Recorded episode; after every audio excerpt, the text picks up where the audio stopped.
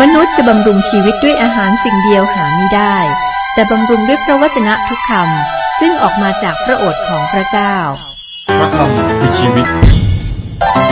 ต่อจากนี้ไปขอเชิญท่านรับฟังรายการพระคัมภีร์ทางอากาศเราศึกษาพระคริสตธรรมคัมภีร์แบบอธิบายมีเนื้อหาทางวิชาการที่เรียกว่าบริบทพระคริสตธรรมคัมภีร์แบ่งเป็น2ภาคคือพันธสัญญาเดิมและพันธสัญญาใหม่รวมหนังสือทั้งหมด66เล่มเราศึกษาไม่เรียงตามลำดับนะครับจะสลับมาไปมาหรือข้ามแต่ศึกษาครบ66เล่มนะครับตอนนี้กำลังศึกษาพระธรรมการดารวิถีเป็นเรื่องของคนอิสราเอลอพยพจากการเป็นทาสในอียิปต์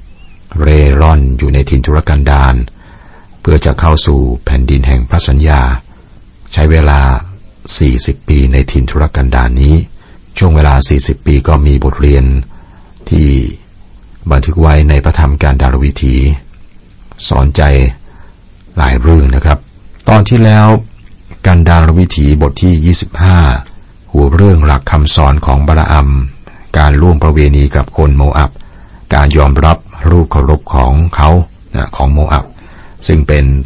เหตุการณ์ต่อจากบทที่24บาลอัมก็ไม่สามารถแช่งสาปคนอิสราเอลได้เพราะว่าพระเจ้าไม่ได้ให้ทำอย่างนั้นนะครับแต่ท่านนี่บอกแนะกษัตริย์บารักว่าจะทำให้อิสราเอลนั้นเสื่อมได้ยังไงเสื่อมนี่เสื่อมจากภายในผมได้อ่านข้อ1ถึงข้อ5และอธิบายนะครับ1ถึง5นี่คำสอนของบาลอัมต่อไปเราจะมาดูข้อ6ถึงข้อ9ข้อ6ถึงข้อ9บอกว่าและดูเถิดมีชายคนมีชายอิสราเอลคนหนึ่งพาหญิงคนมีเดียนคนหนึ่งเข้ามาในครอบครัวต่อหน้าโมเสสและต่อหน้าชุมนุมชนทั้งหมดของอิสราเอลขณะเมื่อเขาทั้งหลายกำลังร้องไห้อยู่ที่ประตูเต็นท์นัดพบครั้งฟินเนหัสบุตรเอเลอาเซอร์บุตรของอาโรนปุโรหิตเห็นดังนั้นก็ลุกขึ้นไปจากชุมนุมชนมือถือทวนติดตามชายอิสราเอลคนนั้นเข้าไปในห้องชั้นในและแทงทะลุร่างกายเขาทั้งคู่ทั้งชายอิสราเอลและหญิงคนนั้น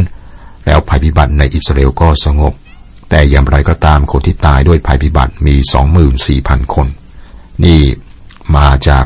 วิธีการของผู้พยากรณ์บาลอัมนะที่สอนให้ใช้วิธีทำให้คนยิวเสื่อมจากภายในครับในพระธรรมวิวรณ์คำสอนเดียวกันนี้ก็มาในโบสถ์นะครับในวิวรณ์นี้ก็บอกเอาไว้ศัตรูไม่สามารถทำร้ายคนของพระเจ้าหรือว่างานของพระเจ้าหรือว่าคริสตจักรของพระเจ้าจากภายนอกและที่ผ่านมาในประวัติศาสตร์คริสตจักรไม่เคยถูกทำร้ายจากภายนอกส่วนใหญ่ก็มาจากคนภายในนั่นเองนะก็มาจากใจที่เสื่อมลงพระเยซูตรัสกับคริสตจักรเมืองเพอร์กามัมในพระธรรมวิวรณ์นะครับวิวรณ์บทที่2ข้อ14แต่เรามีข้อที่จะต่อว่าเจ้า 2-3 ข้อคือพวกเจ้าบางคนถือตามคำสอนของบาลอัมซึ่งสอนบารักให้ก่อเหตุเพื่อให้ผู้อิสราเอลทำผิดคือให้เขากินของที่ได้บูชาแก่รูปเคารพแล้ว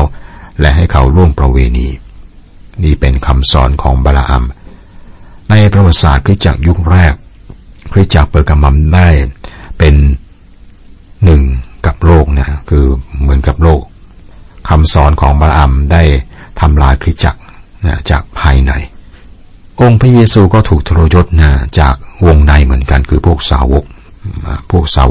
จากสาวกคนหนึ่งคือยูดาสนะครับสมัยนั้นทหารโรมันนี่ไม่ได้ทรยศพระเยซูนะแต่เป็นสาวกคนหนึ่งของพระองค์ที่ทรยศพระองค์ถูกทรยศจากภายในเสมอและนี่ก็เป็นความจริงในปัจจุบันนั่นคือคำสอนของบาลอัมและเป็นคำสอนที่ทำให้พินาศมีพันธสัญญาการเป็นปุโรหิตที่ประทานให้กับฟิเนหัสบุตรของเอเลอาเซอร์บุตรอาโรนปุโรหิตและพระเจ้าตรัสกับโมเสสให้รบกวนคนมีเดียนและก็สู้รบกับพวกเขาในข้อ10ถึง18นะครับพระเจ้าตรัสกับโมเสสว่าฟิเนหัส บุตรเอเลอาเซอร์บุตรอาโรนปุโรหิตได้ยับยั้งความกริ้วของเราต่อคนอิสราเอลในการที่เขาหึงหวงด้วยความหึงหวงของเราที่มีต่อประชาชนดังนั้นเราจึงมิได้เผาผลาญคนอิสราเอลเสียด้วยความหึงหวงของเราดังนั้นจงกล่าวว่าดูเถิดเราให้สันติพันธสัญญาแก่เขาพันธสัญญานั้นจะเป็นของเขาและของเชื้อสายของเขาเป็นพันธสัญญาแห่งตำแหน่งปุโรหิตอันถาวรเพราะเขาหึงหวงเพื่อพระเจ้าของเขาและได้ทำการลบมลทินบาปคนอิสราเอลชื่อของชาวอิสราเอลที่ถูกฆ่ารวมกับหญิงชาวมีเดียนครั้งนั้นชื่อซิมรีบุตรของซาลูหัวหน้าของตระกูลหนึ่งในเผ่าซิเมโอนและชื่อของหญิงชาวมีเดียนผู้ถูกฆ่าคือโคสบีบุตรีของสูผู้เป็นหัวหน้าคนตระกูลหนึ่งในมีเดียนพระเจ้าตรัสกับโมเสสว่าจงรบกวนคนมีเดียนและสู้รบกับเขาเพราะเขารบกวนเจ้าด้วยอุบายซึ่งเขาล่อเจ้าในเรื่องเปโอและในเรื่องนางโคสบีบุตรหัวหน้าแห่งมีเดียนผู้ที่ถูกฆ่าตายในวันที่บังเกิดภัยพิบัติด้วยเรื่องเปโอบทที่26หัวเรื่องหลักการทำสมโนครัวรุ่นใหม่กับบทนี้ก็เป็นการเริ่มตอนใหม่ของหนังสือเล่มนี้คนรุ่นใหม่กำลังเตรียมตัวเพื่อเข้าแผ่นดินแห่งพระสัญญาที่เหลือของหนังสือเล่มนี้ก็เกี่ยวกับเรื่องการเตรียมตัวนี้นะครับการทำสมโนครัวรุ่นใหม่เมื่อเราเปรียบเทียบการทำสมโนครัวครั้งเมื่อปีที่2ของการเดินทางในถิ่นทุรกันดารของผู้อิสราเอลกับปีที่40ของการเดินทางของเขาหรือว่าเมื่อ38ปีที่แล้วครั้งแรกเมื่อ38ปีที่แล้วนะครับการเดินทางของผู้อิสราเอลเราพบความแตกต่างอย่างมากจำนวนคนก็ลดลงนะครับลดลงคือ 1,820 คนจะเปรียบเทียบนะครับอิสราเอลมี12เผ่าเมื่อ38ปีที่แล้วนะเป็นการนับสมโนครัวครั้งแรกนะครั้งนี้ก็เป็นครั้งที่2ครั้งแรกนั้นเผ่ารูเบนนี่มีจำนวน 46,500 คนนับครั้งที่2 4,330 คนไม่ใช่ 43,730 คนเผ่าซิเมโอนนับครั้งแรก 59,300 คนนับครั้งที่2 22,200 คนเผ่ากาดนับครั้งแรก 45,650 คนนับครั้งที่2 4,500 คนเผ่ายูดานับครั้งแรก 74,600 คนนับครั้งที่276,500 คนเผ่าอิสคานับครั้งแรก 54,400 คนนับครั้งที่2 64,300 คนเผ่าเซบูลูนนับครั้งแรก 57,400 คนนับครั้งที่2 6,500 คนเผ่าเอฟราฮิมนับครั้งแรก 4,500 คนนับครั้งที่2 32,500 คนเผ่ามานาเสนับครั้งแรก32,200 คนนับครั้งที่2 52,700 คนเผ่าเบนยามินนับครั้งแรก 35,400 คนนับครั้งที่2 45,600 คนเผ่าดานนับครั้งแรก 62,700 คนนับครั้งที่2 64,400 คนเผ่าอาเชอร์นับครั้งแรก 4,000 แม้ผมจะอ่านตัวเลขนี้สลับนะจำนวนพันจำนวนหมื่นนับครั้งแรกครับ 41,500 คนนับครั้งที่2 53,400 คนและเผ่าสุดท้ายเผ่านับทารีนับครั้งแรก 53,400 คนนับครั้งที่2 45,400 คนนี่เปรียบเทียบการนับครั้งแรกกับนับครั้งที่2นับครั้งแรกเมื่อ38ปีที่แล้วนะครับยอดรวมของ12เผ่านี้63,550 คนนับครั้งที่2 61,730 คนลดลง 1,820 คนแต่ละเผ่าก็ลดลงนะจะมีเพิ่มขึ้นก็เผ่าอิสคานะครับ 57,400 นี่กับเป็น 6,500 คนก็ลดลงอย่างเผ่ารูเบนนี่ก็ลดลงไป 2,770 คนนะครับข้อ7เหล่านี้เป็นตระกูลของคนรูเบนมีจำนวน 43,730 คนย้อนกลับไปการทำสัมมโนครัว ครั้งแรกนะครับในบทที่1เราจะพบจำนวนคนในเผ่ารูเบนเป็น 46,500 คนนั่นเกือบ40ปีที่แล้วเมื่อผู้อิสราเอลเริ่มเดินทางในถิ่นทุรกันดารตรงข้ามกับเผ่ารูเบนนะครับเผ่าดานนี่มีจำนวนเพิ่มขึ้นอย่างชัดเจนข้อ42ต่อไปนี้เป็นพงศ์พันธุ์ของดานตามตระกูลของเขาคือชูฮัมคนตระกูลชูฮัมนี่เป็นตระกูลของดานตามตระกูลของเขา43ตระกูลทั้งหมดของคนชูฮัมตามจำนวนของเขามี 64,400 คนเผ่าดานในการทำสมณูครัวครั้งแรกนะครับในบทที่1ข้อ39บอกว่าจำนวนคนในเผ่าดานเป็น 62,700 คนเผ่านี้เพิ่มขึ้น 1,700 คนก็เป็นการเปรียบเทียบตัวเลขจำนวนคนจากการทำสมณูครัวนะครับของคนอิสราเอล2ครั้งครั้งแรกเมื่อ38ปีที่แล้วนะครับและครั้งที่2ในบทนี้ครั้งที่2นี้ทำให้เห็นว่าคนอิสราเอลได้ลดจำนวนลง 1,820 คนคนรุ่นเก่าได้ตายในถิ่นทุรกันดารตามที่พระเจ้าได้บอกพวกเขาว่าซากศพของเจ้าจะตกหล่นอยู่ในถิ่นทุรกันดารนี้จำนวนคนทั้งหมดของเจ้านับตั้งแต่อายุ20ปีขึ้นไปผู้ใดที่บ่นว่าเราจากบทที่14ข้อ29ข้อ64 65แต่ตามรายชื่อเหล่านี้ไม่มีชายสักคนหนึ่งซึ่งโมเสสและอาโรนได้นับไว้ครั้งเมื่อนับคนอิสราเอลในถิ่นทุรกันดารซีนายพระเจ้าตรัสเรื่องเขาเหล่านั้นว่าเขาจะต้องตายในถิ่นทุรกันดารไม่มีชายสักคนหนึ่งเหลืออยู่นอกจากคาเลบบุตรเยฟูเนและโยชูวาบุตรนูนนี่เป็นคนรุ่นใหม่คนรุ่นเก่าจะยกเว้น2คนก็คือคาเลบและโยชูวานอกนั้นตายหมดพระเจ้าไม่ได้ให้คนที่มีอายุน้อยกว่า20ปีรับผิดชอบต่อความล้มเหลวและการกบฏของผู้อิสราเอลนะที่คาเดชบาราเนียนี่เป็นคนรุ่นใหม่